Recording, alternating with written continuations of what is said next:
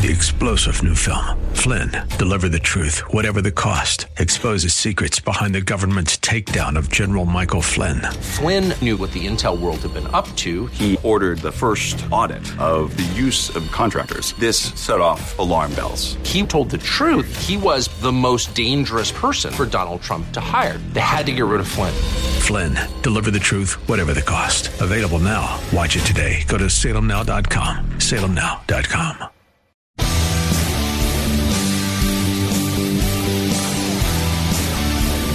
looking for truth from God's Word that you can understand and apply to your life? You'll find it today on Make It Clear with Dr. Stan Ponz. Listen now as Stan makes it clear.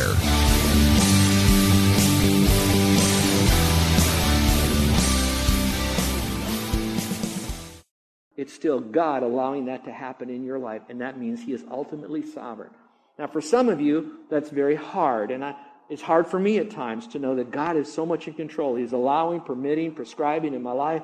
But now that's where you have to then, for a moment, lay aside his sovereignty, because that's where you're struggling with. I, God's in control and he's going to make a mess. Of this. You got to take that and remember it's all part of the same diamond and look at his love. That which he loves, he's not going to mess up. So what we have to do is look at ourselves through the eyes of God, not through our own eyes, watch this, and not through our own expectations of what we think God wants us to be or be like. It all begins and ends with God. And regardless of us understanding all of this, He has the right to do it. He can do anything He wants with us. He's God. No matter what we might go through when we leave this island, I'm so grateful that He at least had 11 years for us to be here with you people. That every one of you are going to go with us. And our minds, I can see your faces, what you've done over 11 years with us, for us, to us. You're in our hearts. You're in our prayers. I'm so thankful God did this for us right here. So if it all goes south when we get to the next place, I'm not going to question God there because all of it is good with God. He's sovereign. And I'm, I am not special any more than you are. So God is always in control. Let's go to number four. God is always good to me. Now, this is kind of difficult, so I'm going to take you through this context and then I'm going to give you a little phrase that might help you see how this works. God is always good to me. Scripture says, the psalmist, I will give thanks to you. Now, why is he giving thanks to the Lord? For I am fearfully and wonderfully made. Who made him? God made him. Where was he made? In a sense, physically, inward, outwardly, in his mother's womb. But who made him? Again, God. For I am fearfully and full of wonder made. Now, notice the next phrase. This always kills me.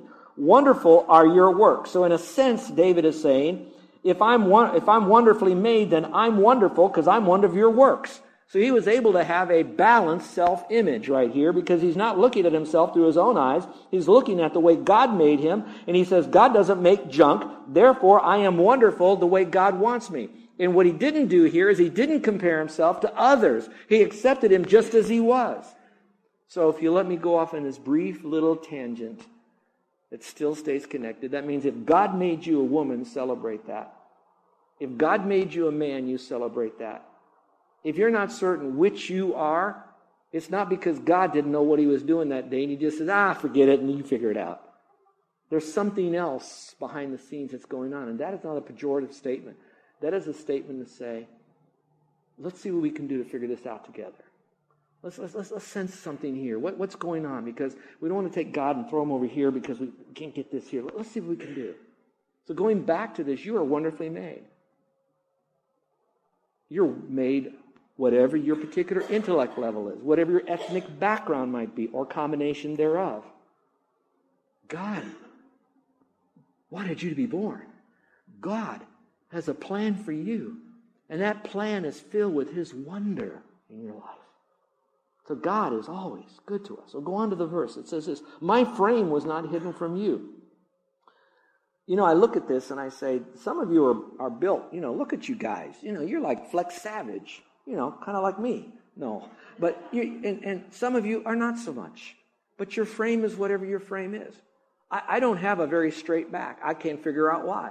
We've tried braces and everything other than breaking it and then running a truck over it. I don't know. I just, it's not going to get any better. And I could walk around and say, look at how ugly I am. Or I can say, This is who I am. This is the best I can do. I'll, I'll, I'll try to take care of my, my body, which is your temple, God. I get it. But I've got to accept it and move on for Him. And so we look at that. So He doesn't make junk. Let's go on. He says, My frame was not hidden from you when I was made in secret, skillfully wrought in the depths of the earth. That was kind of a term that the Jewish people would use to talk about the mother's womb. It was depths of the earth, the darkness, the, the womby kind of thing. Your eyes have seen my unformed substance. That means before there was ever any part of me, God saw me. It's like a lot of you, you artists that are out there that do not look at another object and paint it, but you're looking at a blank canvas and you're saying, "Oh, I want to paint this," and you design it. It's like you people that are architects. You can, you don't copy another building. You just have a blank sheet of paper right here with all the little boxes in there, and you begin to design something. It's you just see it in your mind, and then all of a sudden it's there, and then you build it all, and there it comes together. And God did that with you, and you, and you, and you, and those that are listening on radio right now. You are that important to God. You are that divinely designed before you ever had substance. So why would we abort some of that? And it says, and in your book, this is really gets touchy here. In your book were all written the days that were ordained for me. That means God wrote my, my life, my biography before I was born, when as yet there was not one of them. Isn't that cool? That God already wrote your biography. He already knows how and when and where you're going to expire. There's two things if I was to pass, how I would like to do it. One, when I go, my first choice is that the Lord would come for me. Out we go. The second would be while I'm preaching the word. So pay attention. This may be my last word. But however it is, God already has that written down. What does that tell me? That tells me that nowhere does God endorse, encourage suicide. God has the keys to our own life and death. We now choose life, Scripture says. All right, so let Him do that. That's so exciting. Before one of them were ever given to me. How special that is. And let me explain about this. God is always good to me because some of you might right now be suffering with cancer. Some of you might be suffering with a wayward child right now, a teenager.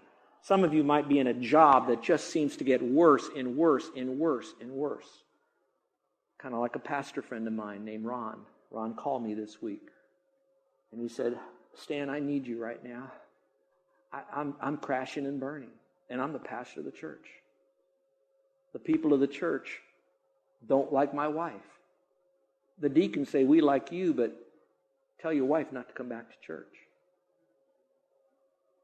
they have a child that was born with Down syndrome, severe Down syndrome. And they've been trying to work with this child that's now 40 years old. The wife doesn't want to go back to church, doesn't want to do ministry. She's an author of a Christian book. And he says, I don't know what to do. They're telling me that they will let me stay, but there's not enough money to pay me, so they're now kind of freezing me out. I said, what do I do? Now, as I go through this message, I can tell him right now it's as dark as your life will be, as I could understand it to be. But God will not abandon you in one way. So we had a lengthy time of prayer, going back over to the Word and learning how to be content by the Spirit of God in what we have, not condoning the maltreatment of his wife or the insensitivity of being in ministry and having to rear a child with Down syndrome, but at the same time, not becoming overwhelmed by all these problems. So I want you to know he is really hurting. Now look up here, if you will.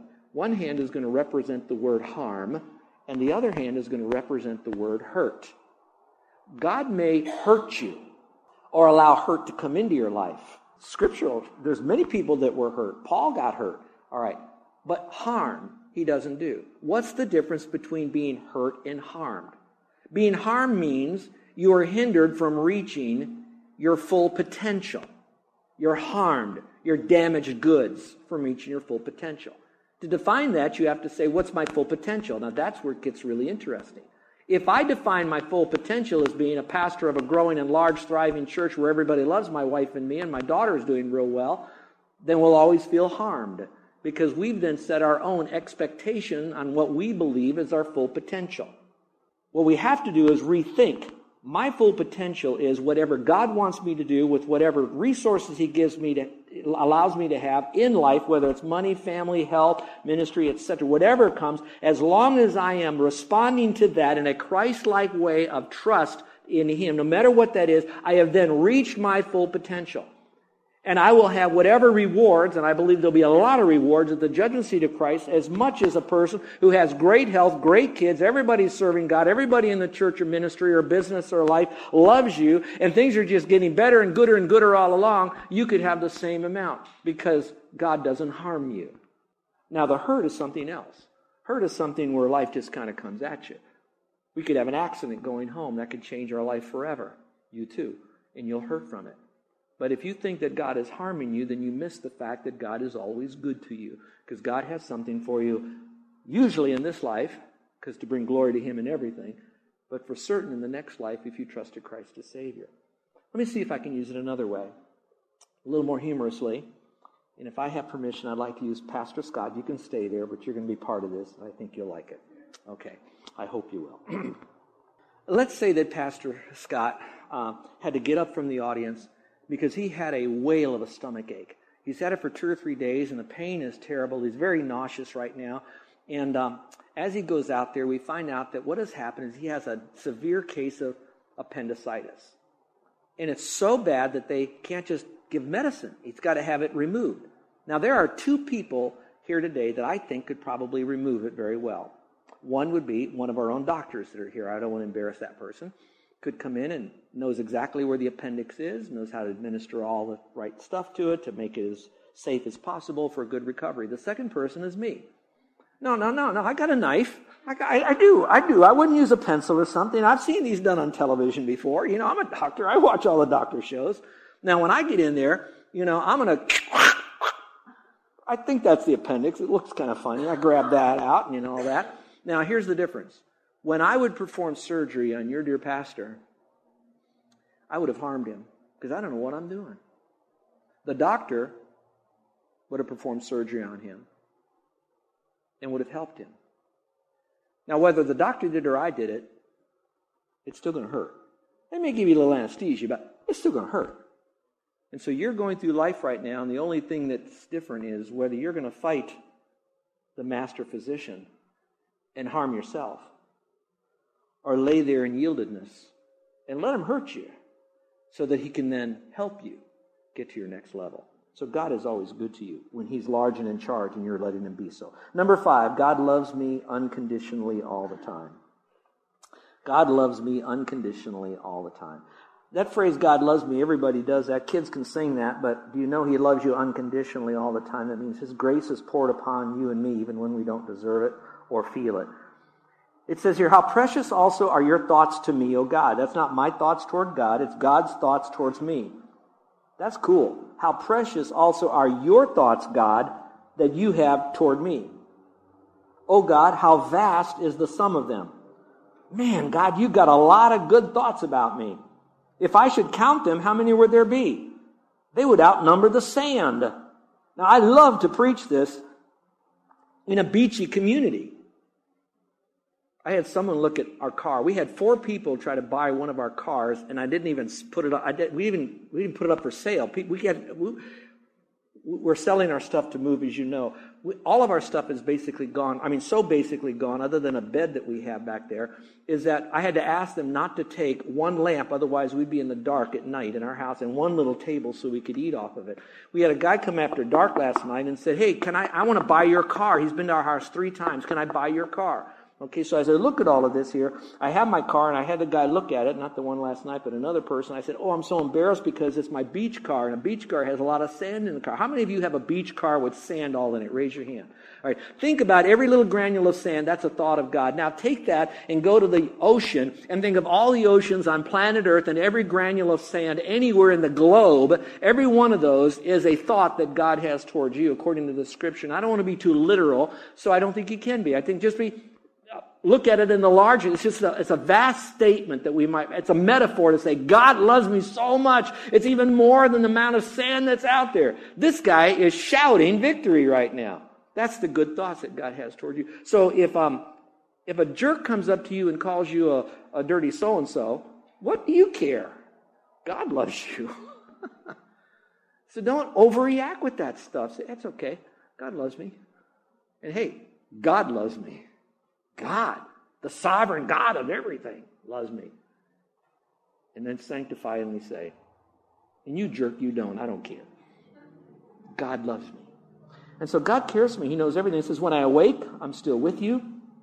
I love that. When I awake, I'm still with you. You'll never know this until you've experienced it. I was five years old. I had to have some serious, serious reconstructive surgery.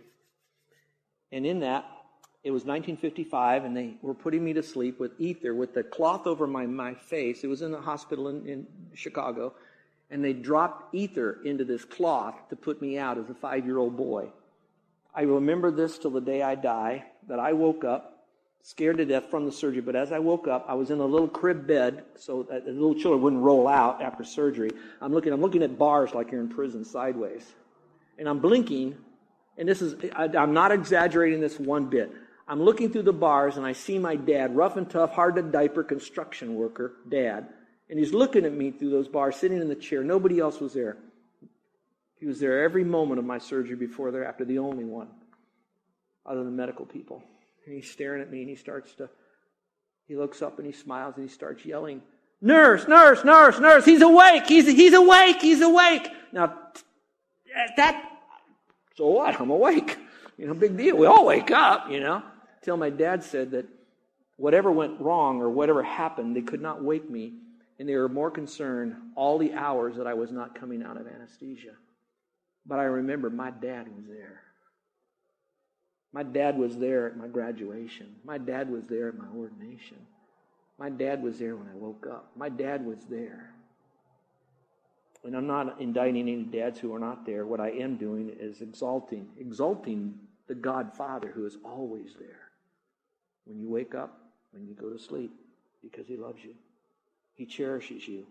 He loves you individually, He loves you personally. He loves you at your best, He loves you at your worst. He loves you constantly. He loves you when you feel like He loves you. He loves you when you don't feel like He loves you. He loves you. He's the most important one to love you. And He did what no other human being could ever do is that through Jesus Christ, He died on a cross, a horrible, despicable death. He died for you and me. If Carol was uh, to be shot, I would jump in front of the bullet. I would do that for her. Why? I love her. She's invested 47 plus years into my life.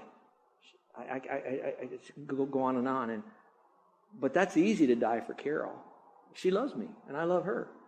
But think for a moment of someone in my life who hates me, who actually brought this death that I have on myself, they brought it to me. They are now going to do everything they can to destroy my past reputation and keeping as many people in the whole world for as long as they can from ever embracing whatever future legacy that I would leave. They are so hell bent against who I am. They hate me. And I know that I have to die for them so they could have eternal life. I couldn't do that. There's only one entity that could, and that's Jesus Christ. That's the love he has for you. So even if you're sitting here and you're listening, you're saying, but you don't know my past. You don't know what I did. You don't know what I should have done and I didn't do. You don't know that. I want you to know I don't have to know that. I know he did it for others. He can do it for you, and he has. That's how much love he has for you. So don't define God by your own belief system. It's easy to do. I've done it but we define it by God's standard of His Word. And He says He loves you just the way you are. Jesus died, did all the dirty work for you on the cross, and He offers to you a clean, eternal bill of health by faith alone. Well, let me end with the last point, and that's number six. God is more powerful than any adverse situation that comes my way. It does not say that God will remove that adverse situation that comes your way, but it does say that God is more powerful than it. It says, Oh, that you should slay the wicked. Oh, God, depart from me, therefore, men of bloodshed. He's basically saying, God, you take over now. You're the powerful one. I can't do it. These guys got to get over here. Only God can vanquish my enemies. And he has done that. And our greatest enemy is going to be death. Because death is the door into eternity after we live. And that death door is either going to be heaven or hell, and so he has banished that physical, uh, that spiritual death by us trusting in Christ as Savior. Let me see if I could end with this illustration. and we'll close. I, I'll give you that. So listen carefully. Everything I said about God here, all those six, seven attributes of Him, you have to then see Him from God's perspective. If I took out a match right now and I struck a match, we hardly ever use matches any longer, don't we? Have all those little things to light our grill with, you know, but this is a match. And I struck the match and I held that match very carefully right up here to my eye, okay? I would smell the sulfur burning. Easy to feel the, the heat that's radiating from the flame. And as I would look at that match, I would see this flame and it would look like that I'm in the midst of a raging fire in this sanctuary right here. Because all I can see is this brilliant flickering flame in front of my eye that's so close. I could feel that heat and I can smell the sulfur and the smoke. And I would think that any moment I'm either going to go to it and get burned or it's going to reach me and I'm going to die in this because I see this. But if I take that same burning match and I move it about three feet away from me, all of a sudden I say, whoa, that little flame is only about a half an inch high. I don't smell anything. I don't feel anything. It's just a little match. What's the difference? It's called perspective. If I bring it up close, I see my problem. If I separate it, I don't see it as bad, badly. And so what do I mean by that about God? It's your perspective of God. If you see nothing but your problems, that means your God is really tiny because your problems are bigger than your God.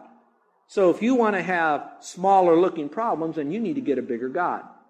And to get a bigger God is not to make him any bigger, it's to see yourself through the eyes of this great God that you have and to realize that your problems with God are very small in light of who he is and in light of eternity for you if you'll embrace that God.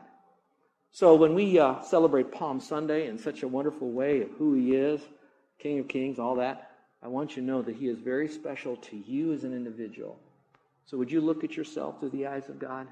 Would you see yourself as a sinner who doesn't need this kind of God that's so great in your life, but yet this God wants to invade your life even as a sinner and pay for that sin by Jesus' death and resurrection? Would you simply trust Christ, trust in Him? I pray that you would do that.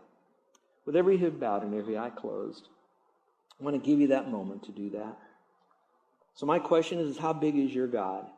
If your problems are big, and they are, some more than others, some longer than others, some may never get away, it could be because our God is small to us. A bigger God in perspective also means that our problems will appear smaller. So, how do we get a bigger God? It's our faith. So, it's a matter of just taking that little simple step of faith, that childlike step of, step, step of faith, simple step of faith, and place it in Jesus Christ. For those of you that are uh, out there and you're most concerned about where you will spend eternity upon death, I pray that you would understand that God loves you. He made you. You're in His mind before you were born. He gave you life. He's so desperately wanting to give you eternal life so you can have not only a relationship here with Him, but a relationship in eternity with Him. Would you simply say, Lord, I want to thank you for being God. I want to thank you for maximizing all of your attributes in my life. I want to thank you that you went to the cross to pay for my sins so that I could have eternal life by simple faith alone in you and not by my works. I'll never do enough, never could do enough to earn your favor. So I come to you as a broken individual, looking to you, the maker of me, to remake me again. I'm trusting in you. And those of us who are Christians, I don't know what you're going to face tomorrow. I don't know when you're going to get the call to have to then change your life. I don't know when something will happen in the next 24 hours, but I want you to know God does. And what kind of God does? A God who loves you, a God who's faithful to you, a God who will provide for you, a God who will protect you, a God who loves you, a God who knows you, a God who's faithful and will always have you in his presence. That kind of God is a God worth worshiping, trusting, and at the same time, doing whatever he wants us to do. What a great God he is. And then to tell others about him. And God has given us this great opportunity to invite people, even next week, to come to hear this message of love. And so I encourage you now to embrace this God in your own heart as a believer in Christ, but then to make him known to others of how great he is. Now, Father, we just thank you that you love us the way we are, but you also love us enough to take us to the next level. And I pray that today that we would know you more intimately, serve you more faithfully, love you more cheerfully. Father, I just thank you so much for your word. And now, Father, let it now take root within us to change us from the inside out. I pray this in Jesus' name. Amen. You're listening to Make It Clear with the teaching of Dr. Stan Ponz, founder of Make It Clear Ministries. Make It Clear is dedicated to taking the Word of God with clarity into every person's world. It is the support of listeners like you who make the ministry of Make It Clear possible. You can provide your tax deductible gift to Make It Clear online by going to makeitclear.org, or you can mail your gift to Make It Clear, P.O. Box 607901, Orlando, Florida 32860. Thank you for helping us make it clear. If you would like to have Dr. Ponz speak at your church or event, please send us an email at tellmemore at makeitclear.org. Thank you, and remember to make it clear.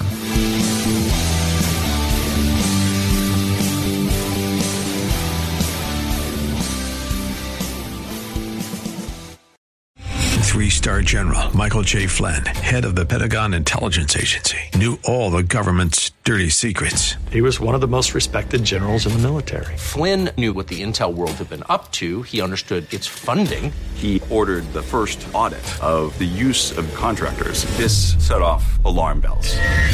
The explosive new documentary, Flynn, Deliver the Truth, Whatever the Cost, uncovers the facts behind this scandal. Flynn told the truth. He was the most dangerous person for Donald Trump to hire. I find out the worst enemy that I'm going to face in my life is right here in America. They took my assessment and they wanted me to change it. And I was like, I'm not changing it. They had to get rid of Flynn. With in depth interviews, archival footage, and never before seen personal records of the man behind the headlines. I just felt like I was drowning. Flynn, deliver the truth, whatever the cost. Available now. Watch it today. Go to salemnow.com. Salemnow.com.